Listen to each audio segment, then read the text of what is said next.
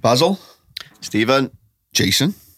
Hello. Last time we had Jason on the podcast, you were in South America on a recliner with lots of sun. Yeah, I was actually. Yeah, I bet you wish you were uh, back there now. Hey. Yeah, I do actually. Where was I? I was in um, Medellin. Yes, you Medellin, were. the home of um, Pablo cartel. Escobar. Yeah, Pablo Escobar. Yeah. Yeah.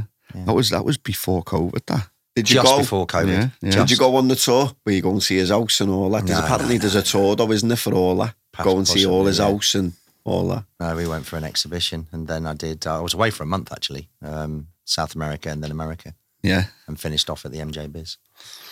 Did you didn't go this year? Obviously, did you? No, I went to um, uh, England versus New Zealand instead at the weekend. Oh, nice. That was Nice. brilliant. Did you win? We drew. We were uh, what were we? We were six twenty-five down with ten minutes to go. It was a shocking game. We played Yeah. rubbish. The referee was shit, and um, and then they put on the afterburners, and it was twenty-five all. Yeah. Last it was unbelievable. The last ten minutes. What a finish! Yeah, Yeah. very nice. yeah, Well, for, for our listeners, this is a prequel to the next season of podcasts, um, where Jason and Autopot are a partner again. But we wanted to do something a little bit different because Jason's been with us since day one, a friend of the podcast and the shop and the media company since day one. So we're and, and with twenty plus years experience in the industry, we thought we'd rather me and Barry just waffling on, we bring someone in with actual knowledge and actual experience, and uh, and just talk about what's been going on over the last couple of years. And we're going to talk about the products, these amazingly gorgeous products that Jason's released or releasing, uh, the source, Which we'll get into the new fertilizer, and then we're going to talk about some juicy shit. So you're going to want to stay tuned because we've got some opinions, and as some people know, we're not afraid to share them. Isn't that right, Barry? It is. So we'll get into it. Uh, Coatsy, you put the intro here, and we'll go and get yourself a cup of tea or a coffee or a beer, and we'll be back after the intro. All good? Ready to go? Turn my voice up a little bit. Oh, got that. Everyone watching, the whole family. Are you ready to go? I built a beer in the house, in the house that I built, in the booth that I built. I know people tune in every Sunday to listen, but even when business is good, we still manage to do the podcast.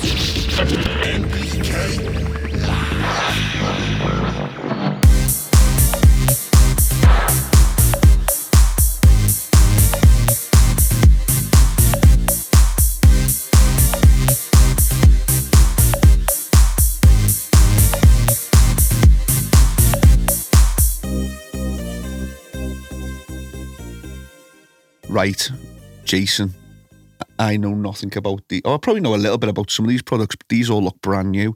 First of all, from a from a, a- design point of view, top ten out of ten to the designer. Who we giving credit to?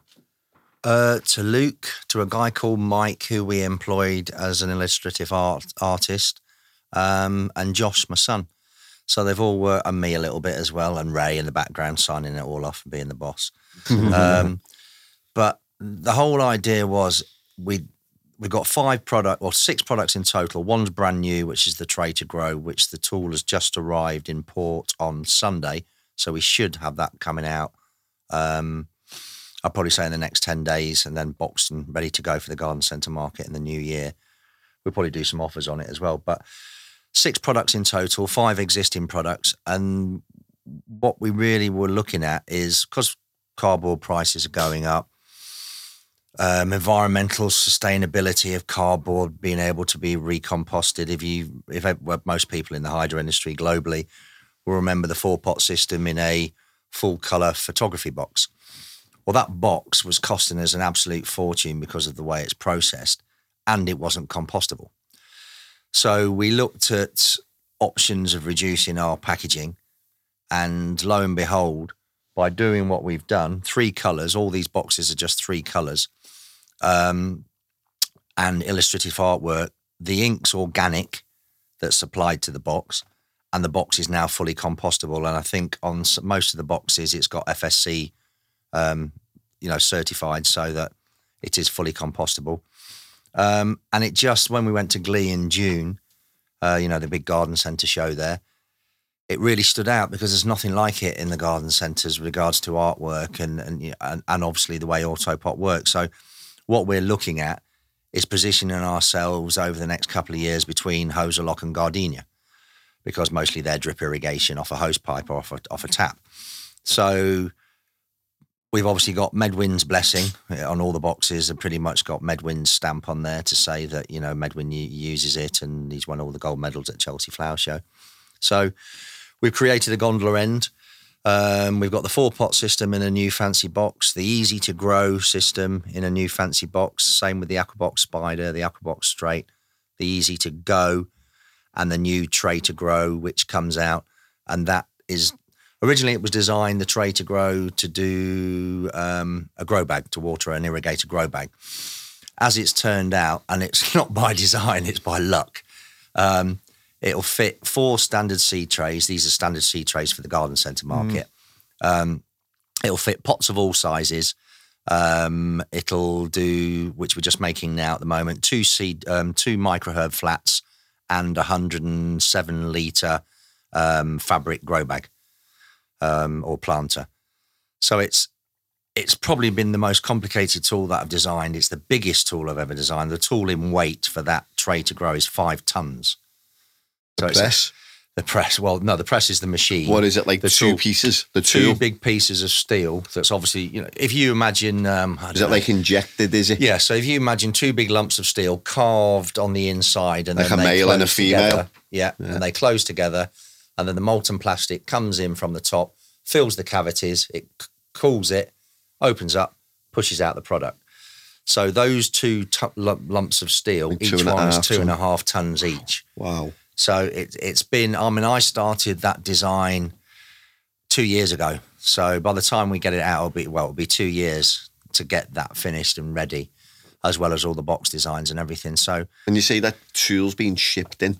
yeah, so we quite often, 99 times out of 100, we manufacture our injection mold tools in China because it's cheaper. Um, and then we ship the tools from China to here to manufacture here in the UK because our manufacturing prices are pretty much the same as China Yeah. If you think about it logically, if I had all my tools in China when the pandemic hit, Autopot would have probably gone under because of the cost of the um, Yeah. the, the container Yeah. prices. I mean, container prices have now come down quite dramatically, um, and it, it, it, it's a couple of per- a couple of reasons really. The Chinese are obviously struggling. The global economy is struggling, and they need to get prices down to encourage people to shift stuff out of China again. Um, how if it'll work, I don't know. I mean, the global economy, as far as I can see I think you've got another two or three years of this yet Yeah. before you see any upturn on on you know on industry, whatever industry you're in. Um, but we obviously we're unique, so you know people will want to try and grow their own. Vegetables are going up, and people still want to grow their own. So I think we've got a good chance, and also because the garden centres they're sitting on a lot of product they bought in 20, 2020 and 2021 still. So they are actively looking for British unique products. Yeah. So we fall into that category. Yeah. Um, and obviously, our irrigation technology is unique. Um, and obviously, what we've done with the, the packaging, the point of sale material is quite unusual as well. So, hopefully, fingers crossed, over the next couple of years, you'll start seeing Autopot becoming mainstream into garden centres and like- gondola entry there and everything. I like the packaging though. It is. Thank you. And and even saying I would not have noticed like, but there is only three colours between all the boxes. isn't Yeah, No, it's weird wouldn't that I don't yeah. notice. It's weird that you don't notice it, but now Yeah. you've said it, I can see it. But I like it as well. The package, I think Yeah. the packaging's lovely. Yeah, we were limited because of the way that that, that that we've designed it. If you imagine it's a big long press that the box the, the the box goes through, the flat cardboard goes through. So it starts at one end in a big pile, picks up one sheet, picks up the blue, picks up the orange or the red, and then picks up the green, and then you're at the other end. The reason we're limited in the amount of colours, you can get a two millimeter movement as that piece of cardboard slides from one end to the other. Yeah. So you have to make sure you leave certain amount of gaps here, there, and everywhere To to make sure that. you don't get a crossover on the Yeah. colours. So yeah, it's it's been it's been difficult, but yeah, we're just literally just about to go to press with the with the boxes. Um, yeah, yeah, we're happy with them. It's taken bloody ages, No. but yeah. I like it. Do you know what I think is going to do really well in the garden centres? Just my opinion. It's the grow bags one. Yeah, I think like obviously grow bags for people who, who, who don't know haven't used them. You can buy tomato bags, can't you? And you just plant your seeds, or you get the potato bags, you plant the seeds, and they literally just grow out the bag. Well, this is we'll put pictures up on on our Instagram as well. Um, but the tray, the watering valve, and then you've got obviously got the bamboos up the side, the tomatoes growing up the top. So it's all the fertilizers in the bag, and it's being watered through the aqua valve. I really like, like, the box that. the way it shows you though what you mm. can do with it. Yeah. Mm. Do you know what I mean? The four, is it four? well, it's five in Five total. options. Yeah. There's On the probably more, of the box, there? it's simple, Well, isn't it? yeah, I mean, you, you know, you could Yeah, probably yeah, you put, could you could individual put pots coco in slabs on there. You know, Yeah. you could probably there's probably other ways. You know, I'm sure the industries will have a play, and and, and you know they might even just drop drop a bag of coco on there and, and see if that works, which I know it will anyway. for the pots of all sizes because you've been f- for remember when we very first started doing the YouTube show which is over 5 years ago now 6 years ago you've always been trying to find the perfect matting haven't you Yeah. for whether it's for micro herbs and sustainability cleanliness um uh, uh, where have you come because the reason I'm saying that is the pots of all sizes looks as though that might have like a bit of a sheet or something to spread, it's like spread it out. use it in two methods. So the grow bag method, you put 10 spikes in the tray and thread a capillary mat through and drop the grow bag onto it, and that pierces the base of the, the grow bag. For all the other methods, the other four methods, you basically you've got channels in the tray and you put capillary matting down two of the channels. That draws the moisture up to the top level, similar to the easy to propagate, really Yeah. but it's just matting. So we don't have to import coco matting from Sri Lanka anymore or anything like that. So we're losing that carbon footprint again. Yeah. So it's just matting um, and channels. So you just put the matting in two channels and root control on the top, and it the moisture comes up to the surface. And as long as you've got the substrate in the pot touching the surface of the of the matting, you're fine. If you're growing bonsai, for example, you just put a little capillary wick mm. into the hole and let that drape onto the matting below, and that'll work as well. Oh, so pretty much everything that'll grow. Yeah. We've run it through its paces, had it through its trials, and it's yeah, I'm I'm happy as Larry with it. it looks amazing. The, for we always make an assumption as well that everyone listening knows there's there's the one unique. Well, there's more than one, but the the one standout unique feature that separates Autopot from every system. Um, I, I'd like I'd like you to explain it because you'll do it much more succ- succinctly than me. Um, the unique factor of how it's plant led plant led irrigation is that what you call Plant-driven. it? plant driven irrigation? Yeah. Or, or plant control, yeah, PCI. Yeah, I mean, the difference between this and any other system is that valve. It controls the wa- the flow of the water to the plant. So, if you connect the valve to a reservoir, it floods. It allows the tray, or the valve allows water to enter into the tray to a preset level of 20 mil, then stops. The valve's designed in such a way that it creates vacuums and surface tensions within it, so that when the water starts getting used by the plants, the level starts to go down and gets to the underside of the valve where it's empty. And then within half an hour to an hour, then it'll replenish the tray again. So it's the only system in the world where the plants are controlling that mechanical part, and that mechanical part is then opening and closing in accordance to the plants. So, I mean, there's other systems on the market that use a standard ball cock that you get in toilets, and unless you use a timer, you've always got a level of water in there, so plants are always sitting in water. The valve is completely different.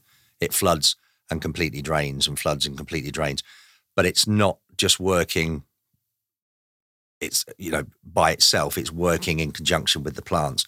So that's why we always get fantastic growth with all Autopot products because it's the plants that are dictating what they take when they want it. Yeah, and in even the the not mechanical, even the uh, systems that run off electricity and the flood and drain systems, they work fantastically, but they are driven by the grower. And unless you're a phenomenal grower, most people are going to go in and go, right, I'm going to feed at 12, 4, 8, and feed when I want. Hmm. And it takes a long time for you to tune that to hmm. feed when the plant wants to feed, and then it depends on your environment. This is like what I've always loved about this valve is the plant's leading the feeding. Yeah. And whether, whether if the environment's low humidity, it allows it to drink more. If it's high humidity, it'll drink less. And it, it's sort of, you know, in these controlled rooms Yeah. where you're controlling everything, the humidity, the temperature, the airflow, the CO2. The one thing that most people aren't controlling is the irrigation. And mm-hmm. then, well, they are controlling it, but they're controlling it through their opinions of what a plant Yeah. wants. This Yeah. is actually giving the plant I've never what it been wants. a lover of like I'll say electrical systems if it's the right word. Yeah. Like because you aren't in control now. Once you leave that, the, your lecky's in control of that. If something goes wrong with your electricity, then it's curtains, isn't it? Yeah. It's, it's done. It's finished. Yeah. That's I've never, and you know, I've never been a lover of it. Never. Just- I- Just, I- and I've seen good results of it. I have. I've seen good systems, good result, well built systems. But for me, there's just that factor of I'm not in control. And then the only time that I've ever experienced or heard about uh, valves, and this was like four years ago before you, you increased the aperture, the size of the, the opening, uh, it was through gr- growing negligence and, and not cleaning the system. My uh, my favourite story uh, was from the chili grower. He had, um, I think it was 2,000 plants in his polytunnel. Who was that? Cliff? Was that No, um, Dean? Dean. Yeah. I haven't seen Dean for ages. Yeah. I need to touch base with Dean. Um, but he had 2,000 plants and I said to him, how many uh, blockages have you had with the old uh, four mil pipe, was it? It was, um, I think, uh, an OD of six mil and an ID of four mil. I think. Yeah, I think he said in, in his whole grow cycle he had two. It was just like out of 2,000 plants. Mm. You know, in a, in a polytunnel. And he's hardly ever there. He was hardly ever there. You know, Oh, no, he controls it all from his so he's, phone, doesn't he? Going down maybe a couple of hours of the weekend. Yeah, and that's why I've always uh, loved it. The And now you've increased, you went to six mil, and now you've got the, the blue Well, pipe, which yeah, is so we went. So originally, when I brought Autopot out, what was it in? Oh, blimey, two thousand and two. Um, the aperture of the valve, or the actual hole in the valve, the nozzle was, I think, two mil, three mil, maybe. Then we went to no. Then we went to three mil. It was two mil. Then we went to three mil, and then a couple of years back we went to five mil. So the pipe that's attached to the aqua valve, the inside diameter, actually fits the old pipe inside it. Yeah. So I think it's 6.4, 6.6, and the outside pipe I think is 9.1. So what what it did as well is made the pipe and all the fittings unique to what we changed it to, so that no one could go to Netafim or Hozelock or anyone and buy pipe, uh, you know, pipe or fittings off the shelf. They had to come to Autopot. So there was a strategy behind that as well. So it was Yeah. unique to us. So we set our own blueprint for pipe work and fittings, That's spot was a on. sensible thing. Because. Yeah. people have used incorrect fittings in the past, haven't Yeah, they? The have, off the shelf yeah, ones, yeah, and it's ended up causing leaking. Yeah. I have, I, I've, I've experienced that myself when, uh, when I- I think it was a system uh, sold by another manufacturer, and they were selling the, the six-way Mm. T's and connectors, and they were just, I think they just landed in the shop, and they got given to a customer by accident, and it came back. It was like I just can't stop it leaking, so I said, bring your everything back, your piping and everything, and um, I think I actually messaged you saying there's a leak here, and you went, yeah, it's not an autopot. Uh, Yeah, yeah, yeah. thing valve, and you wouldn't think it makes a mass a difference, but it obviously does. does. Um, and now you've run organics in this and that now as well. I mean, that's always yeah, been so the you can run you couldn't do. organics. I mean, people, you know, will still, you know, if you run any any sort of thick nutrients, you know, that are quite molasses based, you're always going to have problems. And when we brought out the Aquavalve Five, I thought, right, I'll run it through its paces, and there is a recipe to, you know, if you're using thick organics or if you're you know, using organics in general, say BioBizz, for example. Um, and the best way to use them in Autopot is put a small water pump, not an air stone. Never put an air stone in an Autopot tank.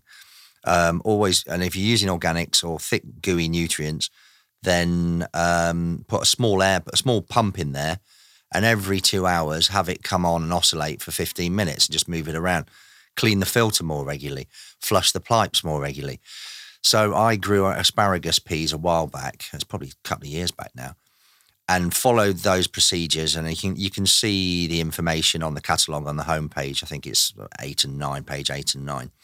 Um, and as long as you follow those procedures, and you know if you need to clean out your tank more regularly, because organics will go off after a while. They'll they'll smell like they've gone off, but they haven't gone off. They're still you know still available to the plant.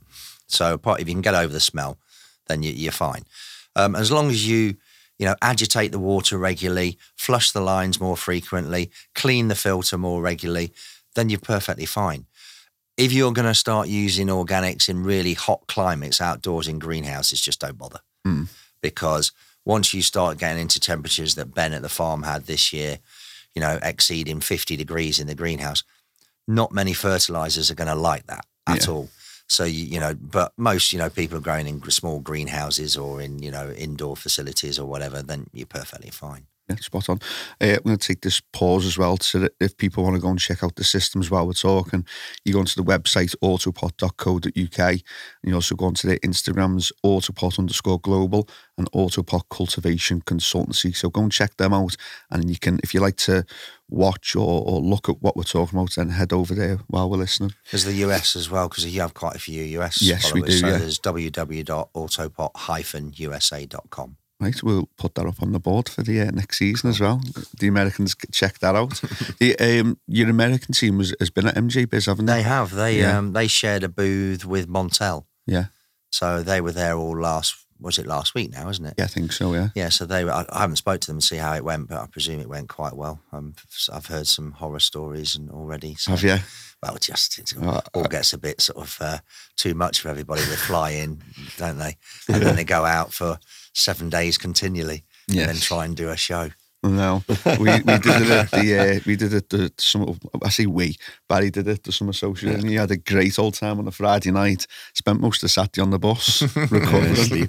It was a long drive though, wasn't it? yeah, and the, yeah, I to think be that's what fair, done it, was to a be fair, long you, drive. you did tow the um, the rally car there, didn't you? Yeah, it was long winded, wasn't it? And then and then the bus was getting regassed for air conditioning on the Saturday while we were all in the, in the yeah. show, and he's sat in there sleeping like sweltering. I think I needed the aircon to be off though because I sweated the hell out of him. Yeah, yeah, that was good. I was back up active six o'clock. I know though, you were. I know you were partying. It's good. It's a good blowout, isn't it? It doesn't get there's there's not a huge amount of sales in the in the hydro industry, but you know a product that I love, and when we did uh, the instructional videos a good few years back now, the the one product I I think I absolutely love more than others is the spider. Mm. because like when it, when I saw you putting it together and saw it being put together properly and the pyramid up to the the, the top and the wicking system pushing down, I just thought what a an amazing system because it's not like I, I always thought oh the wick uh, will will moisten the soil and then that's how it feeds. But actually it's that the roots can wrap themselves around the wick can't they and literally draw the moisture from the wick. I thought for you know for gardeners that's such a I, I just I, th- I hope more than anything that gets out there because that is, is, a phenomenal to, product because Like, we we we have been. I think this is the third year now. We're the um, major sponsor, or the yeah, we are the major sponsor for the National Vegetable Society. yeah So there's a lot of National Vegetable Society members and other members that are um, starting to use, you know, the aqua boxes now, and because of that video, it's a pretty so we can just direct them to that. They can see how it's set up. They've got customer support if they need that. Well, and also NVS members obviously speak very closely with each other as well, and they've got Med, Medwyn supporting in stocks and and the likes and Gareth Cameron. So there's a lot of support in the industry. Um, and also, hopefully, next year we're going to start putting into the Royal Horticultural Society as well because um, they are actively looking at environmental systems, watering systems. So ours fits the bill. Medwyn used to sit on the board for the fruit and herb um, society down there. And Alistair Griffiths, who's the director of um, plant science um, down there, he uses systems. So, with half a million members, we you know want to want to try and get a meeting there, and also they've been invited to come over to the R and D facility to come and have a look there. So, hopefully, in due course, in the next eighteen months, we'll have all the products going into the RHS members as well. lovely. I'll come back to the R and D facility, um, but on the ecological and the environmental aspect of it, one of the thing and it stuck in my mind. I think it was fifth or sixth podcast. We were at the one of the very first Autopot Summer Socials, um, and we did a podcast, and we had the B fifty two bomber fly over Remember that? like remember like it was yesterday, and then you said that you would through some of the I can't remember which product it was, but if you use this versus traditional hand watering, it was going to save was it two Olympic size swimming pools of That was water? for the hanging basket. Yeah. Yeah. So the hanging basket I've designed um, probably in conjunction with the guy. He say, sent me over a concept, so we signed an NDA, and uh, he sent me over a concept. So we've designed this hanging basket, which I like, but I'm designing products at the moment that I know will sell because we've obviously got to look at the manufacturing cost of the tools, weigh it off against how many you'll sell, and obviously the cost of the product that it sells at. So the hanging basket design that we have, and I think I put it out on social media probably a couple of years ago, worked really well. But it's the cost of the tools are expensive. The cost of the product is probably going to be quite expensive, and are people going to catch on to it at this moment in time?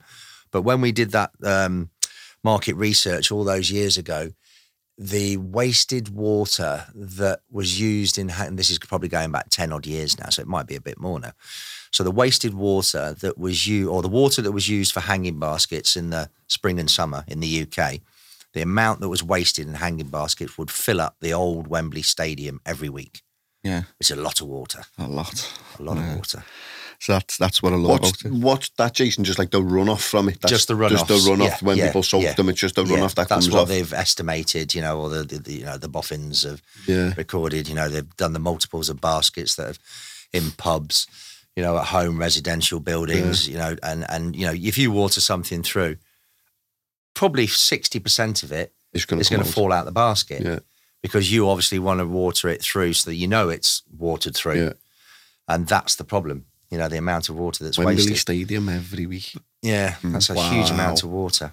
Yeah, There's probably more now because you know people do more gardening than they did probably ten years ago. definitely since Mm. they were all locked down. Yeah. But not only does it save water, all Autopot systems save water. They only use the water that the plant needs. Mm. It also sa- saves on fertilizer as well. Mm. And we'll come to the fertilizer in a minute. But Yeah. let's go back to your research and development facility because I know you've been working on that for Yeah. the last two or three years, haven't you? We visited again well before COVID. Did a little bit of a tour around there. Where were we up to with with the R and D? Well, the R and D for I I had a new roof on since you were Mm, last there, so I put on a thirty five. I had the whole roof changed in both buildings because I own two buildings now, and um, so the R and D roof I had it all taken off. That was asbestos. It wasn't really bad asbestos, so we didn't have to bag up the building, um, and had it replaced with thirty five mil polycarbonate. The problem that I've got in there now, particularly this year when it was just ridiculously hot, is the solar gain that I'm getting from the sun, probably from, well, it was May this year through to probably the end of August, September, was just too intense. So I've got a 12 ton air conditioning unit. I've got extraction. I've got fresh air coming in from the ground floor. I've got a misting unit, that's pumping out 1,000 psi pressured mist into there to keep the humidity levels up. And I'm fighting fighting, you know, the machines are fighting against each other. One to keep it cool, two to keep it humid. And we struggled this year. What I what I need to put in there, uh, I've got two options I'm going to do. I'm going to do the latter option, which I'll tell you in a set, is that I need to put in um, uh, shade, automatic shade, and actuators on on the vents in the roof. The only problem is you start putting actuators in, unless you've got it pretty much sealed, then you've got pests potentially coming in. The other big issue that I've got is electrical costs. So at the moment, until July next year, we are tied into a contract with electricity company um, at 15p a unit, which is brilliant. That's what we've been paying. July it goes up to 46p a unit. So on average, throughout the year, I'm probably paying a little bit less in the summer period because it's cheaper to cool, and more in the in the winter period because it's it's more expensive to heat. So it averages out about eight hundred pounds a month to run that facility, which I can live with. With the cost of electric electric prices going up in July, it's going to cost me three grand a month to run it. Yes, there's research and development um, tax relief on it, but do I want to go from paying 12 grand a year to 30, 40 grand a year in growing tomatoes? So I'm looking, we're, we're, myself and Ray, once we got married next year, we're going to move down south, down to um, Somerset, Dorset, because he wants some land and, and, you know, I want, I want a wall garden and I want a big greenhouse.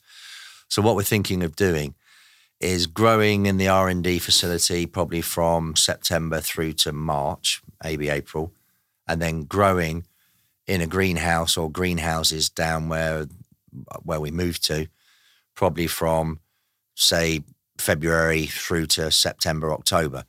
So that'll negate the amount of power that we use, obviously at the R and D facility. Hopefully, prices will come down eventually, but that's the issue we're faced with at the moment. And then this year, I I've always preached to all my staff never bring a plant into the facility unless you've quarantined it. So I wanted to grow some sage, and I, goes, oh, I can't be bothered to germinate the seeds, so I'll just go and buy it. So I went into Waitrose. I went, oh, there's a plant. Oh, I'll buy that. That'll be fine. Didn't think anything of it. Put it straight in the R and D room. Put it next to some plants. Came back the following day. Picked up the plants, pot it up, put it in an Autopot, and just white things flew off. I'm like, no, whitefly. Mm-hmm. So I could not get rid of whitefly. It is the one pest that I've struggled to control, and I could not get rid of it. So made the decision at the beginning of August, get everything out, strip it down, smoke bomb it, and now it's ready to go propagation. And then we're going to go back in and probably run it till probably June. Well, we'll see what the weather's like next year. All depends on the weather. Yeah. But it's yeah, it's becoming. Obviously, I want it because we get clients coming from overseas, you know, to you know, to for potential distribution and stuff like that.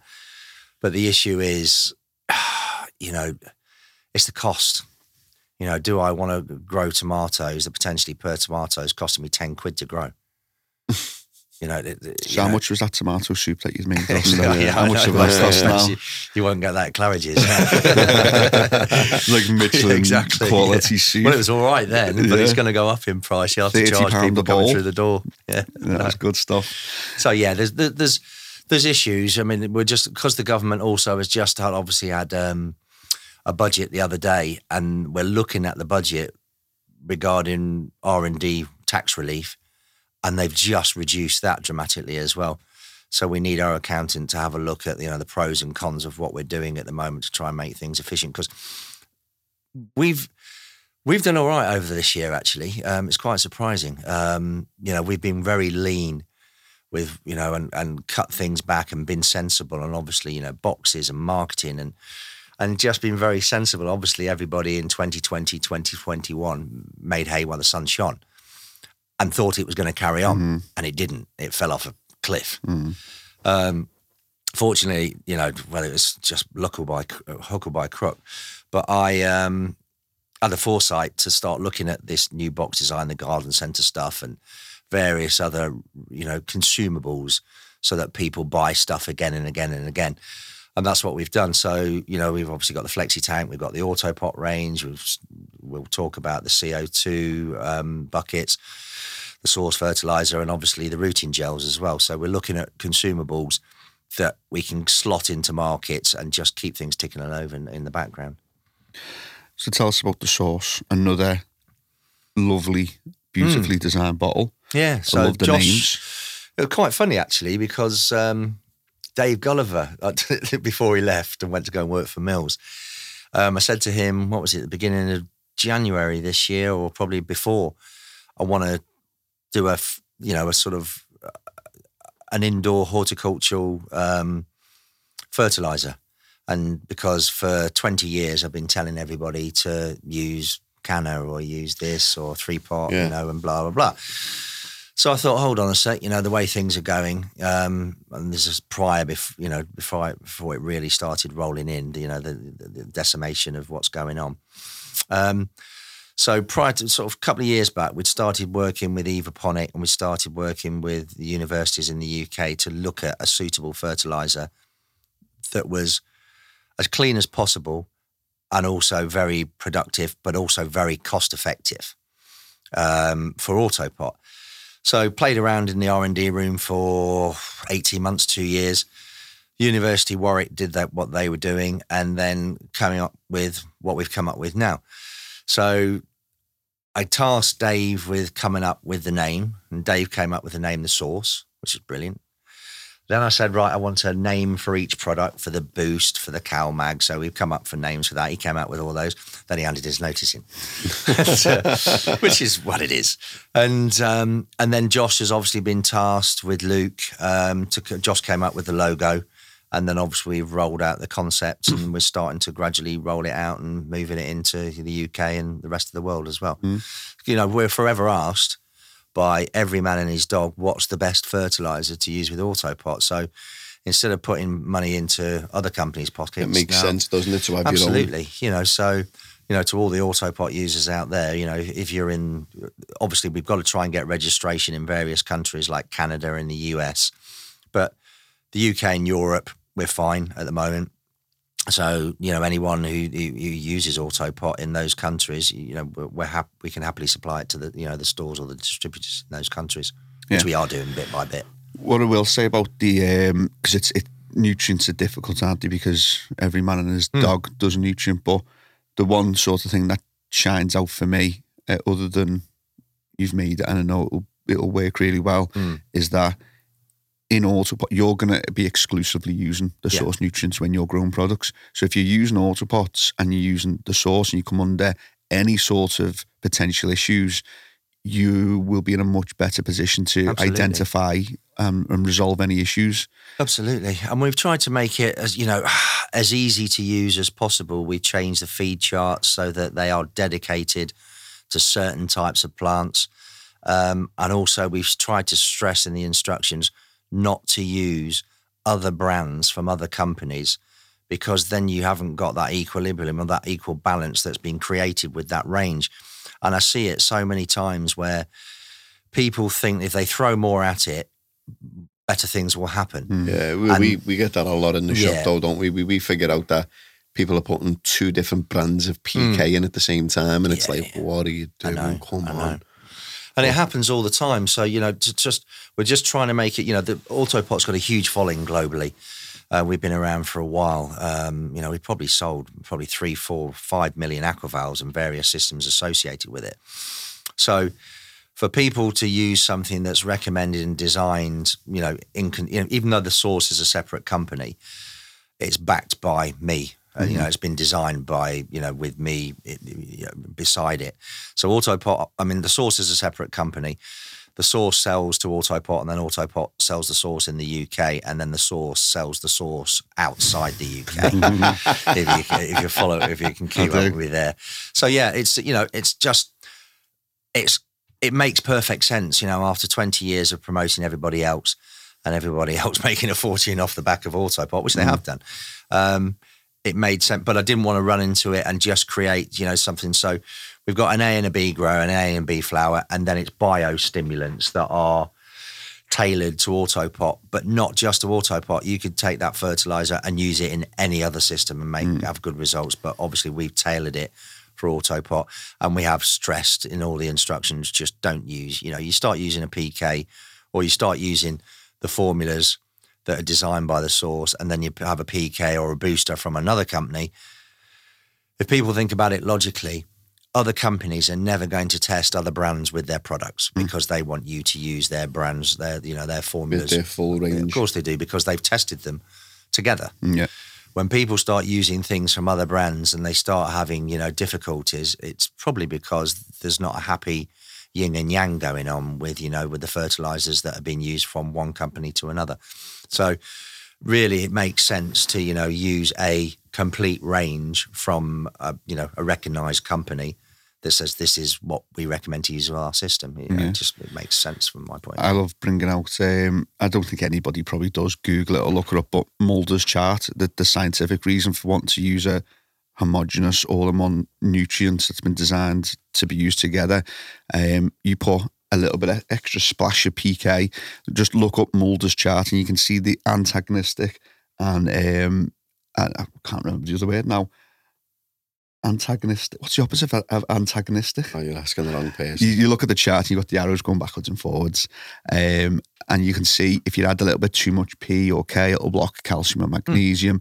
And you start adding, doing your You're Willy going to create a world of problems for yeah, yourself. just Am I blocking. right in saying though as well that th- these ranges of nutrients who, who have got their own medias only tested on their own medias. Of course they do. So like Canna, would, Yeah. what would Canna be like going into a gold label or going into a Hmm. a, a- a different range of Tommy or Obviously- something like obviously that? Aren't it'll they work. tailored to their own Hmm. specific? Yeah, it'll so when you're work coming out with a, great. me- a proper media then?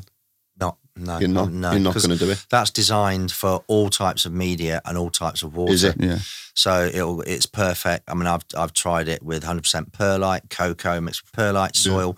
You know, So you've tried- tested it on sort of Absolutely. everyone else's Tried- brand. Tried it with everything. But I am right in saying though that the Canna would only test on Canna Yeah, yeah, yeah. media Mm, and yeah. Gold Label would only test on Gold Label's media. Yeah. yeah. So would there be a problem, do you think, if Gold Label went into Canna and Canna went into Gold Label? No, There'd be much pe- loads of it'd be people do it all the salts would- time, yeah, don't they? but But the um, like I give you an, an example. Canna's uh, a bit different because you do such a range of of media, but they they'll tell you if you read and go on their website, they'll tell you what to do. If you use Canna Natural because it's unbuffered, you should really wash it through with calcium. Yeah. Their feed is designed to be used with Canna Professional or Terra Professional, yeah. so that they've got they know how much calcium has been added to Yeah, the media, yeah, yeah. and then you know what's in the nutrients. You use all together, Mm. harmony. It's the same with like what I was just saying about the source and using it in autopots. When something's been designed with a system in mind and, and, and with the feed, any problems you're going to resolve very quickly. Mm. If you go to if you get in touch with Jason and go, right, I'm using nutrient X with this substrate in your system, he'll fig- you'll figure it out, but it's not going to be instant. It's not or, as easy, no. Yeah. You know, and most people over overcook things most of the time. They don't think about things logically. I mean, you know, people putting small plants plants under in 600 watt lights, you Mm. know, wondering why they're shriveling up and not doing very well when they've taken from a lovely, you know, environment in a propagation bay.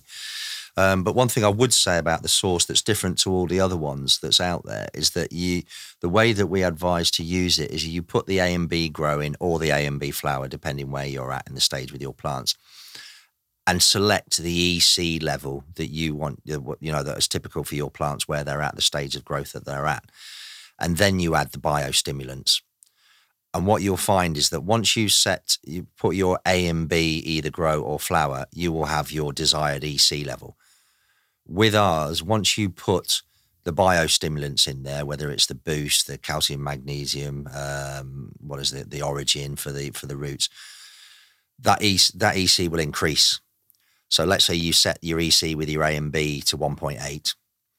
You'll probably find, depending on what, where the type of water you're in, it will rise anywhere between 0.2 to 0.5. So if you set it a worst case scenario at 1.8, you might find that it's risen to 2.3. It's a ghost EC.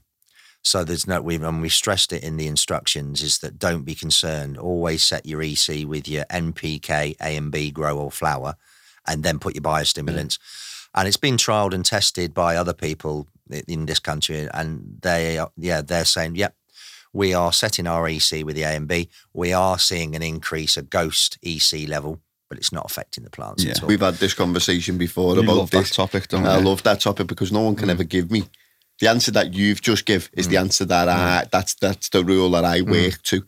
But then you speak to other people and they've got other like Yeah, they, they deal, on they'll all, put the A and B right back down in full flower, right back down to one and a half mil per litre to put the boost and the PK in. and Yeah, I'm yeah, like, is that, You is that right? that. No, you Is shouldn't that do right? that. No. Because I don't do that. As soon as I've EC'd me A and B, I just hang the EC stick back up and I couldn't tell you what it goes to. But I put everything else in because I think I know Yeah, where it works, is. And it works, hasn't Yeah. it? Yeah. Uh, and I think that's the straightest answer we've ever had, isn't it? Look, he's happy now. I made up. He said put that question to We're bed. the same is Just page. a interesting, more. you know, because if you think y- y- your A and B grow or your A and B flower are your NPK, and it's the NPK that's being picked up by your Bluelab truncheon or your Yeah. trunch, whatever you're using. Once you add, in our case, biostimulants, because they are quite organic in nature, and there are certain elements in there, like calcium, obviously, you're going to get, but it's not an NPK value. It, it, is classified as a ghost value. Mm. So, you know, you set, you know, you, you set your EC with your A and your Bs, and then you add the other bits and pieces in, and that will artificially Yeah. increase your EC. But it's not, you know, you're not you're not having an EC of a, a, a, real EC of two point three. Yeah. Your real EC is one point eight, and your biostimulants that you're adding in are the ghost value. Yeah. So you know, it's just it's just trying to get it across a different way of thinking, and you know, and the quantities that you have to put in with the source, you know, per liter or per ten liters, you know, you're getting serious value for your buck. You really are. And what we've done as well, we've looked at obviously looked at short term flowering plants. That's the way I, I call them, and then herbs, and then tomatoes and, and greenhouse crops. And obviously, with short term flowering plants, you you know a lot of people like to flush. You can't flush a plant and i've stressed this in the instructions you know plant the plant's been absorbing nutrients for the whole time you've been feeding it.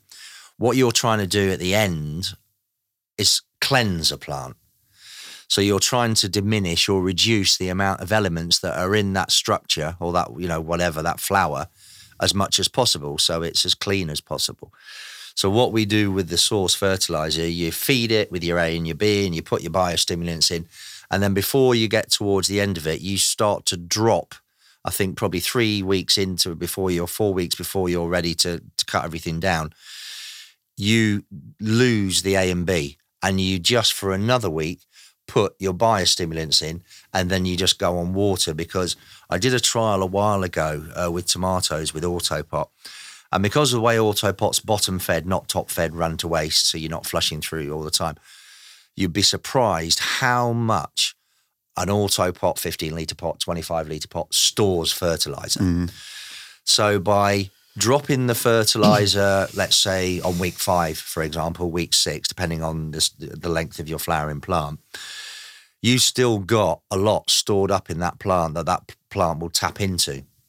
So you you- cut out the A and the B at a certain stage. Just follow the charts appropriate to the to the type of plant that you're growing, and then you just give the biostimulants, and you know there's still biostimulants available in there, and then the plant will naturally take what's in that pot over that period of time when you're just giving water. So you're not flushing. You're actually cleansing the plant. I mean, I did a, I did another trial side by side where we grew tomatoes and we were feeding them very heavily, probably EC 3.2, 3.6, because we can, because we've got a controlled environment. Um, and then dropping it. So there's no water for three weeks, and the plants didn't lose any colour. The only time that we lost colour in a plant, if we take one, we took one plant out of that run and flushed that probably with 10 litres of water so that that whole medium in that pot was just flushed. There was nothing left in Yeah, it. So that is a flushing technique that you could use. But if you've got hundreds of plants, it's not practical. But just to prove a point, how much is stored in an Autopot pot because of the way it works, it's quite surprising. So you can get away with feed, feeding your plants water, which a lot of people want to do um, towards the end of their crop, just to give a, a nicer a nicer crop, um, and just and just provide water and and um, and then just let the plant naturally cleanse itself during that period of time. I mean, people in autopot. I mean, I tell I tell them anywhere between two to three weeks of just water at the end. Which, if you look at about it logically, if you're growing in the growth stage, however long people grow, and you flower for a flowering stage, and then you drop the A and B flower at a certain stage, say five week, uh, week five, week six, you give one more week of biostimulants and three weeks of water. You're not using a great deal of fertilizer. So with the quantity that you're putting in, and the way that the regime is set up, it's cost effective for the end user. You know, to use that product, the source fertilizer, with Autopot hand in hand. Yeah, works perfectly. Mm. Nice synergy. Yeah. Two more things before we get on to some uh, juicy stuff. Mm. Uh, the CO2 bucket and Yeah. your cloning gel. Yeah, so CO2 bucket. So once again, I teamed up with um, Evaponic. I get on with the guys there, and obviously they've helped develop the source. So the CO2 bucket, um, Jamie rang me up. This was probably mm, this time last year, actually. So I've got this great thing, and I was sort of half listening, half not. Um, and then about a couple of months later, he, he said, I'm going to send you one down. I was like, oh, okay, yeah, yeah, whatever. So he sent one down and it was sitting, but he sent it to Dan Dazzini and the box was sitting down in the warehouse for a couple of days. And I rang up Dan and I said, oh, Dan, you've got a box here from Evaponic. He goes, oh, it's not for me. They've just got my name on the database, but it's for you. So I've opened up the box and went, hmm, what's this then? This is this CO2 bucket. And I, you know, it's not very often these days that, you know, you're surprised by products that work well. Because, you know, you've got CO2 bags, which I think, in all honesty, have been a bit of a. People have been hood, hoodwinked a little bit because unless you go in your growing area every 20 minutes and squeeze that bag, it's just passively coming out a little bit here and there. And obviously, you've got people with extraction on continually that's sucking it out. So, the amount of CO2 that the bags make readily available to the plants, I think, is very negligible. And people are starting to find out. So the next thing you've got is the canisters, which are getting more expensive and they're big things to ship around. So this bucket came down to me and I rang up Jamie and said, What's this then? He said, Well, do this, do this, and try this. I went, Okay. So I, I've got um, a quite a professional CO2 monitor and does dew point and does humidity and temperature um, from Rotronic. So I put a pump on it, and there was a 10 litre, and I got the pipe, uh, the top upper pipe. So the, the bottom, bottom pipe's connected to the small little tiny pump. Maximum um, litres per minute is anywhere between 1.3 and 1.5. You don't need a bigger pump. Just blow the shit out of it. It's not necessary. And then the upper pipe you put into the back of an oscillating fan if you can. And it just obviously blows the CO2 in there. So I put my CO2 monitor next to the upper pipe, and within 20 seconds, it went to 10,000 parts per million. I was like, whoa, this can't be right. So then we got one of Jonathan Budbox tents. Um, and the five litre is designed for a 1.2 to try and, you know, get CO2 levels up to anywhere. We pretty much guarantee 800 parts per million, but I've, I've tried it and I've taken up to 1100 parts per million. Um, so we put it in a grow tent, put it on, tested it, and I was like, "Whoa, these actually work." For, and what's in the bucket is a combination of manure and pumice stone and bacterias and and um, food feed pellets from you know it's just a weird combination. You know, I don't know what's in there, and obviously the guy who designs it for us won't let us know, which is fine. So Jamie Eva Evaponic and I have got, got the exclusive for it globally.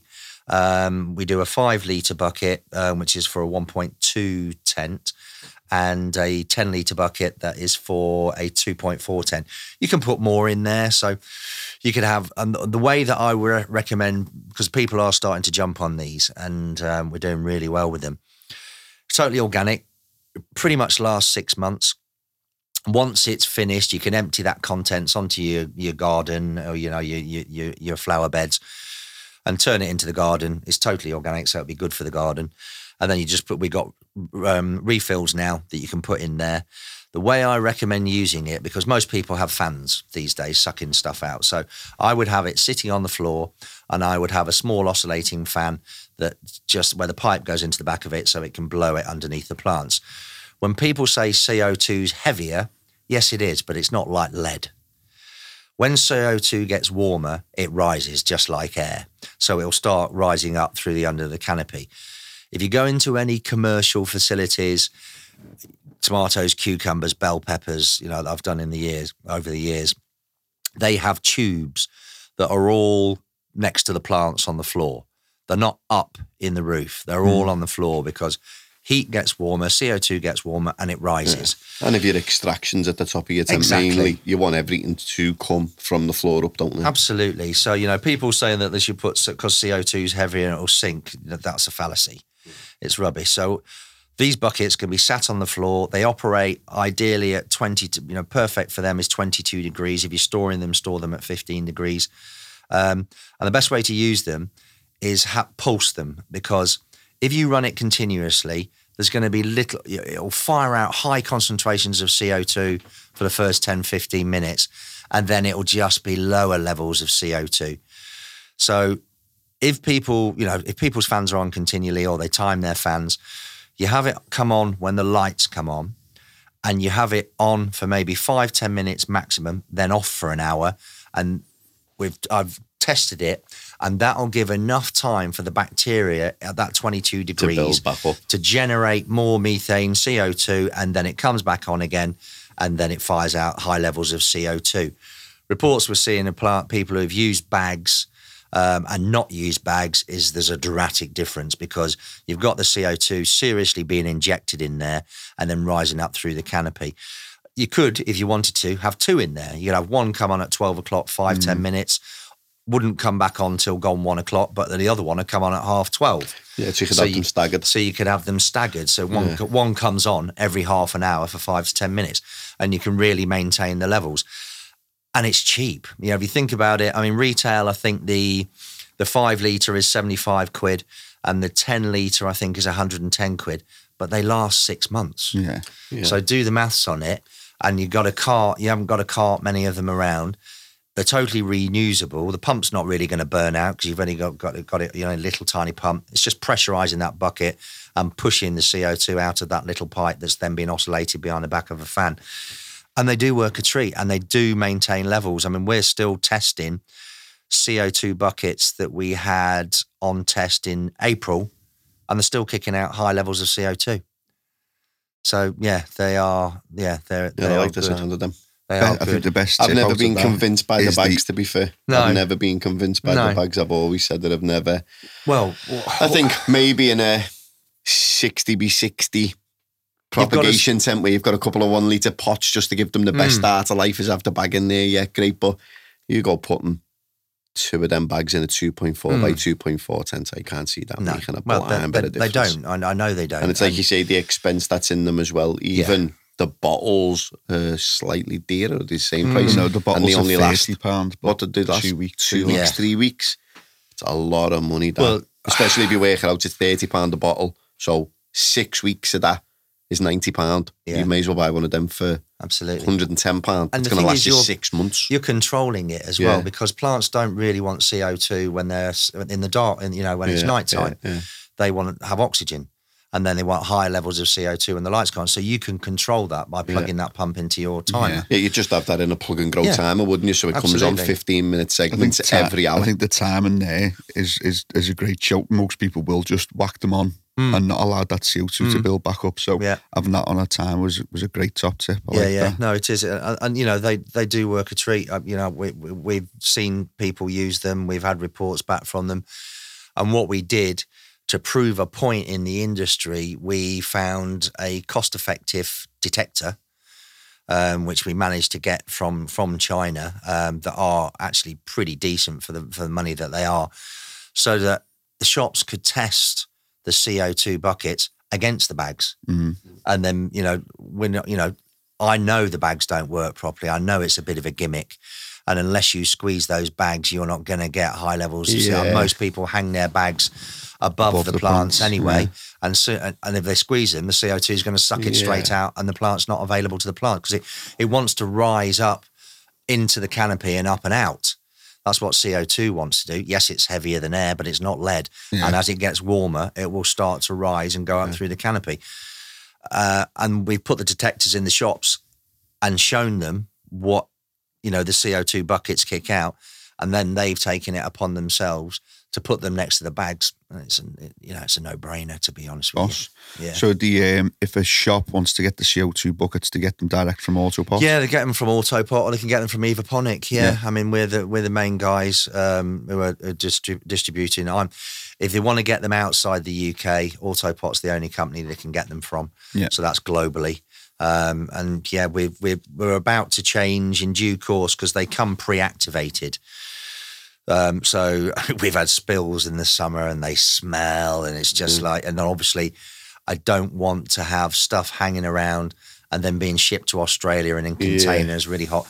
So we sat down with the with the with the uh, the guy who's designed the concept and said, look, I ideally would like this in a pre-vac bag. Where it's six months at the end user. Yeah, so it's six months, Yeah. so the the end user can activate it themselves. So obviously, my concern was how long does it last in the bag, and his reply was five thousand years. I was like, okay, that'll that'll do. Yeah, that's that. so you, you literally, in due course, you will start getting a dry mix in in bags in the buckets that you'll then literally just follow the instructions. You'll open the bag up, drop it in the bucket, pour your hot water, not boiling water, but hot water into. If it's a five liter, I think it's one and a half, one point two liters. If it's a ten liter, it's two point five liters of hot water. Leave it for twenty four hours. You got six months. Nice. And that's not something that you'd have to shake up or mix up. No, No. just leave then. You just leave it. That can just sit in the same Absolutely, spot. yeah, Is, just- the, is yeah. the bucket okay being in the tent? Absolutely, yeah. They're food grade buckets. Yeah. yeah, they're perfectly fine. Yeah, there's nothing wrong with them being in the tent at all. Yeah. Yeah, Yeah. I'm excited Yeah. about that. I It's like always that, I like- I like the, that. The num- one of the top ten questions we get in the shop is, "I'm not in a closed room system, but I really want to put CO2 in." Yeah. So you, if you're not in a closed room system, I talk people out of them bags. Mm. I talk people out of them. I do. Yeah. Just You- because I know myself personally looking at it, I can just see it's like Mm. It's a gimmick.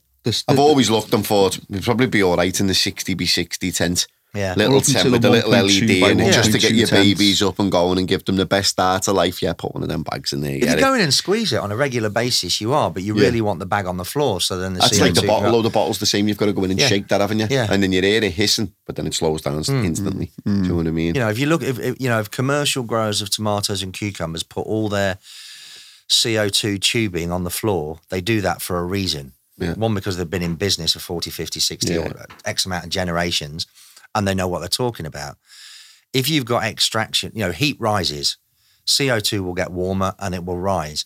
So if CO2 comes out of a bucket and the bucket's hanging up in the top of the growing Yeah. area and the fan's up there, It's it's, not going to benefit the plants. yeah, So, you know, 99 times out of 100, I think people who use the bags, they hang them up above their, well, it's not beneficial at all. It's just going to get sucked out. Yeah. They'd have more benefit if they put the bags below the plants, but then you've got to squeeze the bag on a regular basis because it's only passively coming out. yeah. I like the way the bags are sized as well. So, like you said before, like a five litre does a 1.2 by 1.2 and a 10 litre does a 2.4 by 1.2. Yeah, that's right. so yeah.